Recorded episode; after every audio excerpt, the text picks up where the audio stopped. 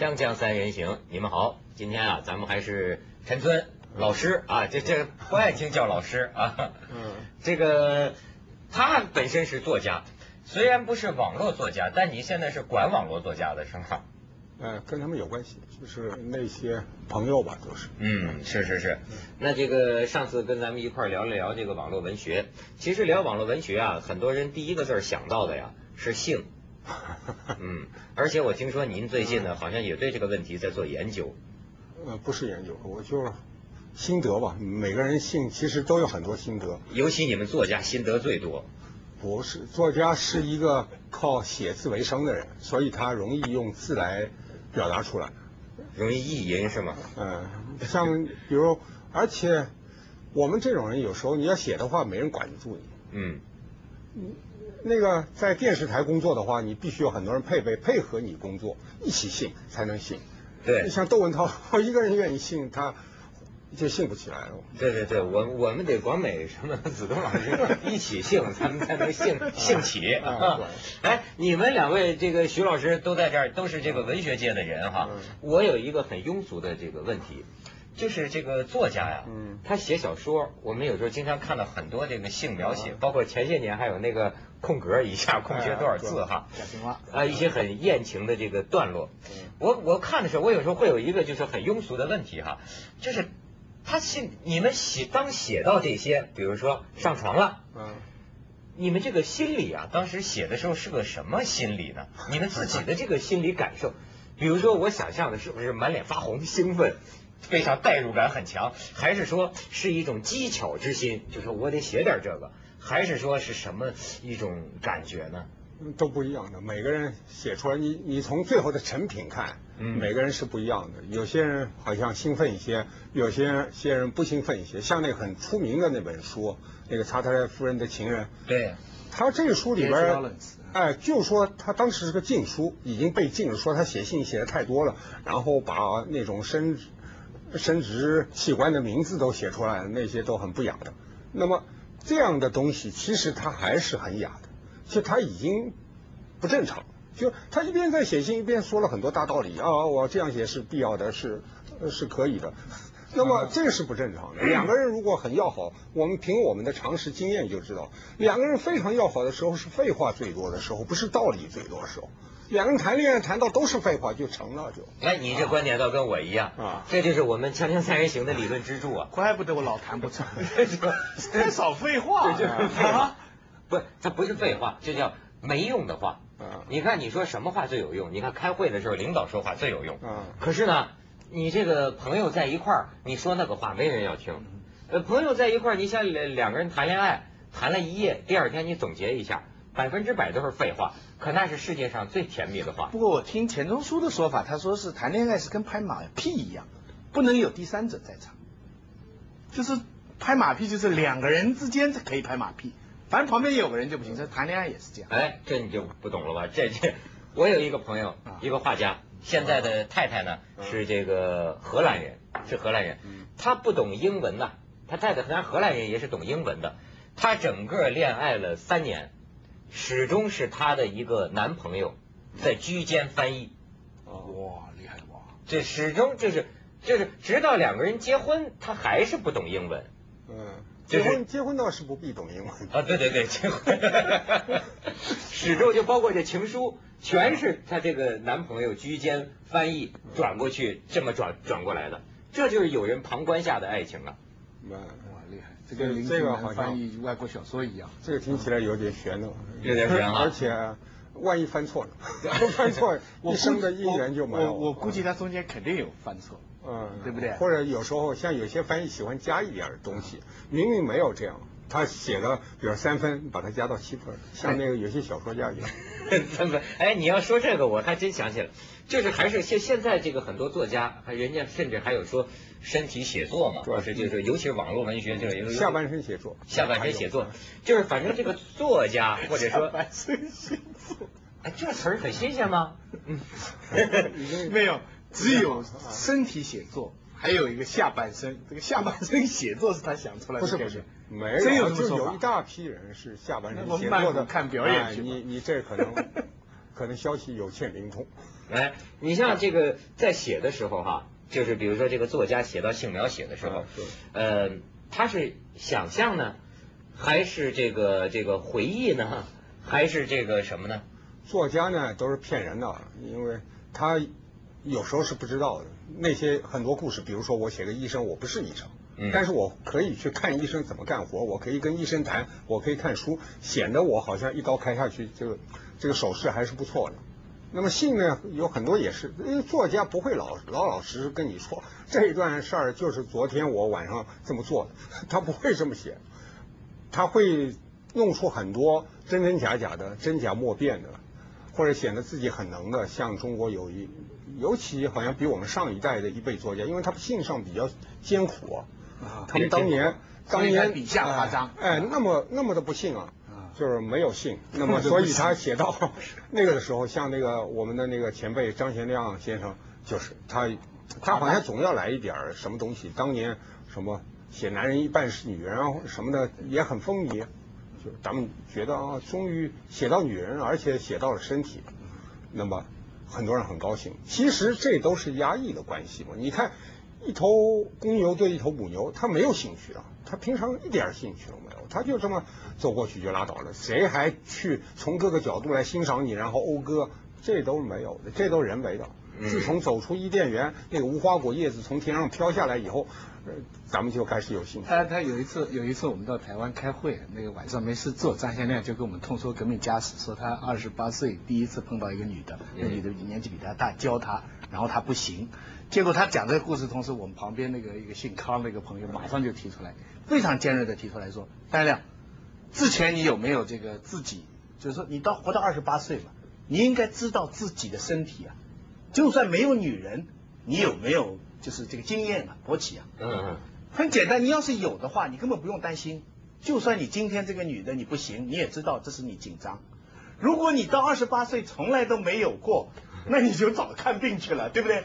就这么简单的一个问题，把他的小说给解构掉了。你 你搞了这么多的花样，这个就是作家在里面用那个叙述技巧，我们平常不注意到。一从现实的角度一解，啪啪全解。但是这两代有分别。你说的那一代的，就的确那一代的作家，我看他们的一些性描写，我的感觉啊是这个素的很了，就是摘摘的太狠了。但是现在的，但是不对啊，就最坏的性是脏，不是写的多和少，是脏啊。我就写看那个，我觉得那个写的挺好，嗯，就是顾城写的婴儿，我觉得写的那么阳光明媚、健康那种。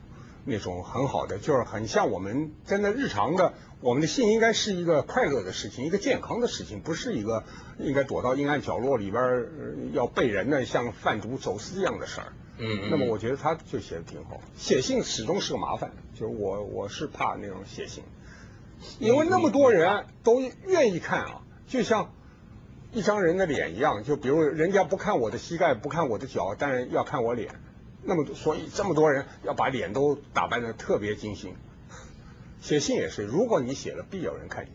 你写其他地方可能写怎么吃饭、怎么去跳舞，没人看见。但你写到的信的段落，必有人看见。还有个人据说有特异功能，那个德培啊，陈德培一个评论家说他怎么买来书，他说一翻就翻到最信的一段。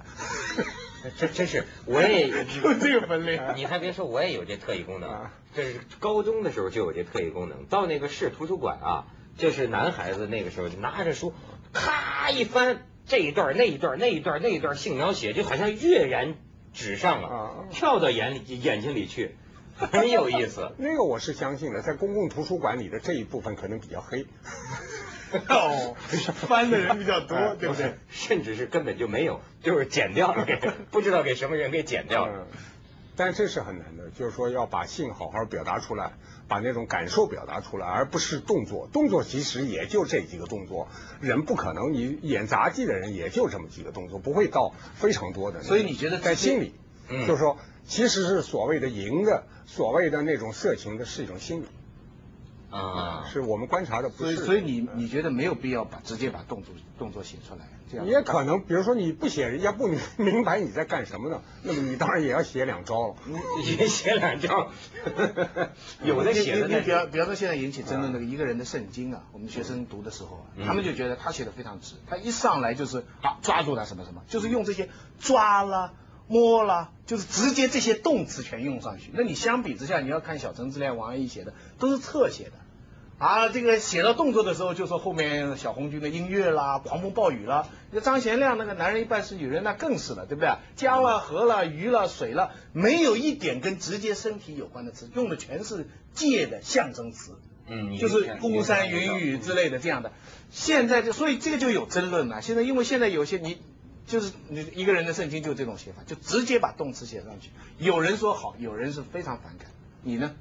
嗯，我觉得必要的时候还应该写，还应该。但是这个是卖不了的。你想，这个世界上，如果你性开放，那么开放的人，那么开放的地方，他没有卖不了的，不会就是说性的刊物或者性的报纸、性的那个图像是最卖钱的，然后卖的最多的，不会的。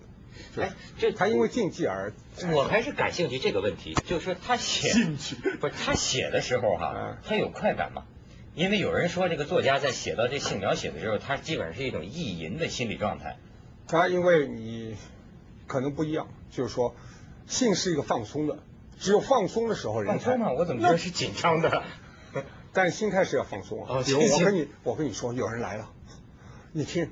你你那个财产，你不可能。对，你在这种被分心的，你是要高度专注的于此事的那个。嗯。那么写作呢就不对，就是写作跟他是有一点，你写作的时候，如果你要想享受性，你就写不下去，你就不可能什么再找出那些好词儿啊或者好什么的，就没有的。你想运动员在奔跑的时候，你想会不会？比如说，我们创造出什么奇思异想啊？像那个变哲学家是没有，他脑子是不想的，他拼命身体动，在身体动的最剧烈的时候，大脑是休息，应该或者是很安闲的，呃，说一些最最平常的那种咿呀哇呀那种话。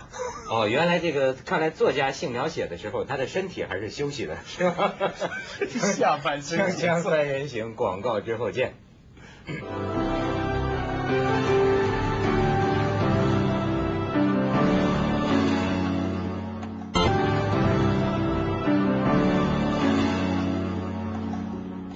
这个我最近看了一些你的这个材料哈，嗯。发现呢，你好像这个比较经常提到一本书叫《精子战争》，对，而且好像你最近对基因兴趣很大，因为以前就买过一些这样的书，那么看到那么多多人在那种混沌中、糊涂中啊，在那儿过的日子，我觉得这很很讨厌，怎么就在混混沌中过日子了呢？啊，像悲天，就是啊，就比如。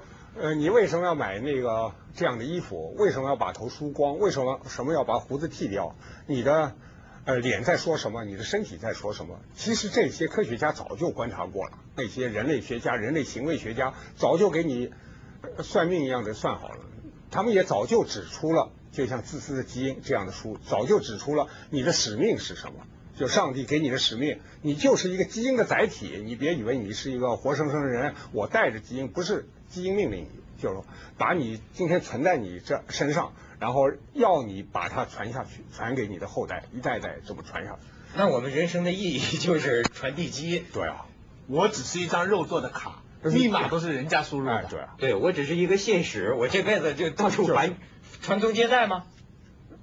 而且你只是不是一个姓氏啊，你是中间的一个一个站，就是说我们要过河，中间有很多石头，他就跳，就你是中间一跳而已。你只是一管道，那么惨，就是一中介是吗？对，你只是一个 老鼠会，就你可以自得其乐，你觉得自己也是个人嘛，那么也不错，那么你可以去做，但是你做的很多事儿呢，其实是受他牵制的，就是说最最高的命令就是命令你要生儿子。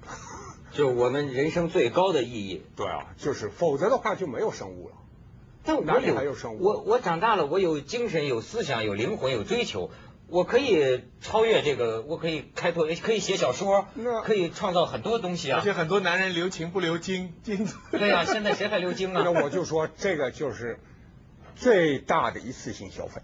如果一个人我誓死比如说跟性无关什么什么的，我成为同性恋也罢，什么也罢，我反正跟性就无关了。那其实就是一次性消费，我把自己给消费了，而且我把我祖宗给消费了。祖宗好不容易千辛万苦一代传一代的香火传到你这儿，咔嚓没有了。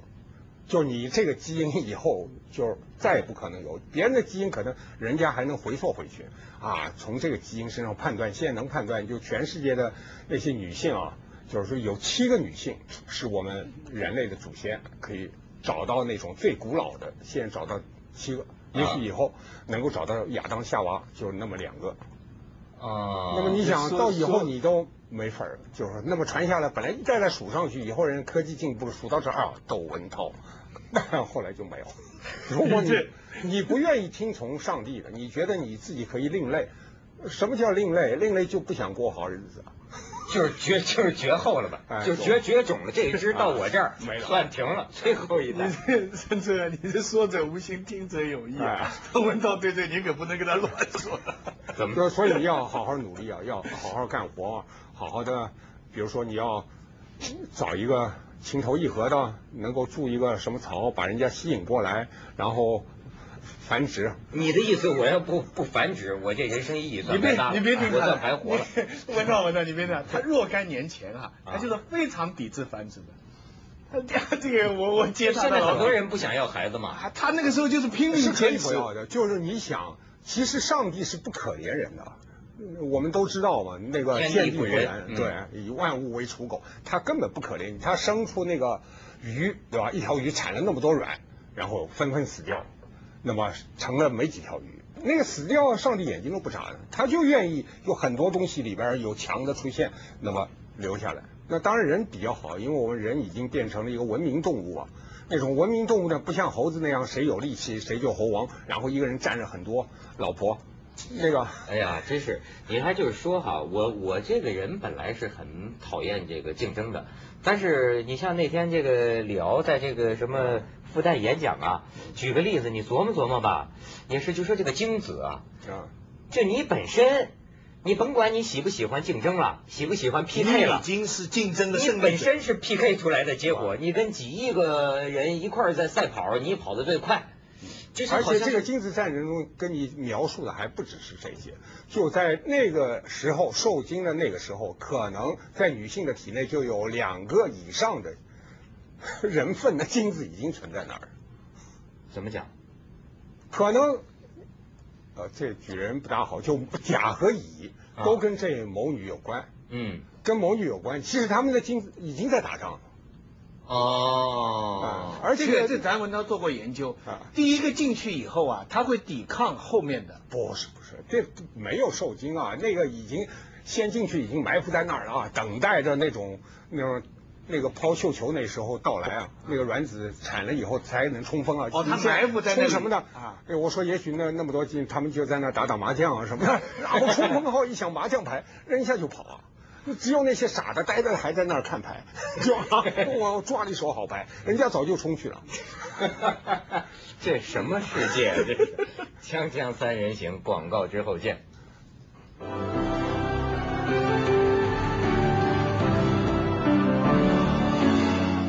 哎，子东老师也兴起了。对，你们讲这个，我想起董桥的一篇文章，最儒雅的董桥。他说什么叫中年？什么叫中年啊？就是一群精子，一听到一个集合令就往外跑，跑到半路的时候，其中有几个就停下来了，说不跑了，干什么？他在自慰。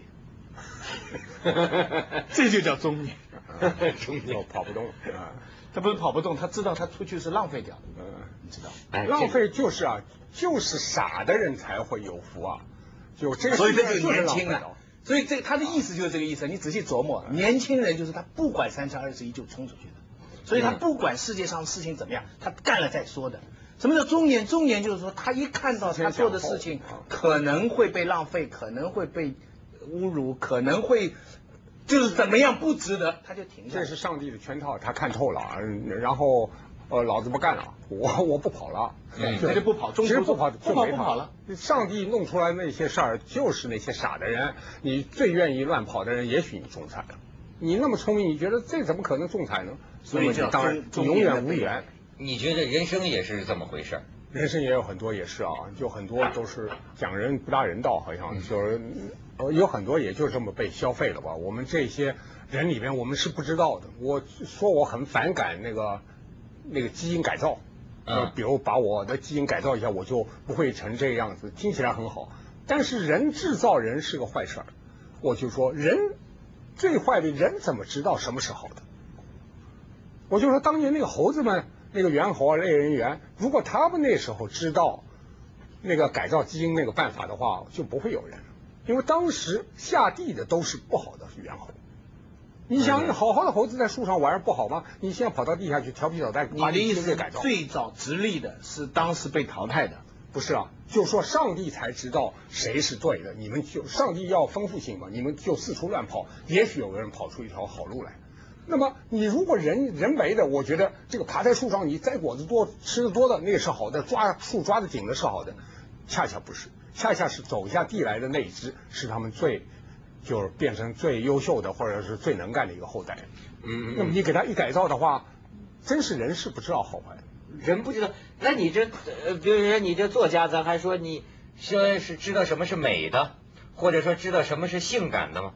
那这是怎么形成的？照你这基因的逻辑，性感就是你的生殖力啊！你想有什么？比如说我们说某人很性感，一般不会去说一个，比如说像那种老人家很性感，不光是冒犯他，而且也不通啊。因为所谓的性感就是生殖之感，就你在那个最好的如花的岁月的时候，你最能生殖。据说男孩的那个就是能力最强的时候，十七岁。像那种都是每况愈下的，你别以为我可以接。关键性感就是年轻。接着下来为您播出《凤凰子》。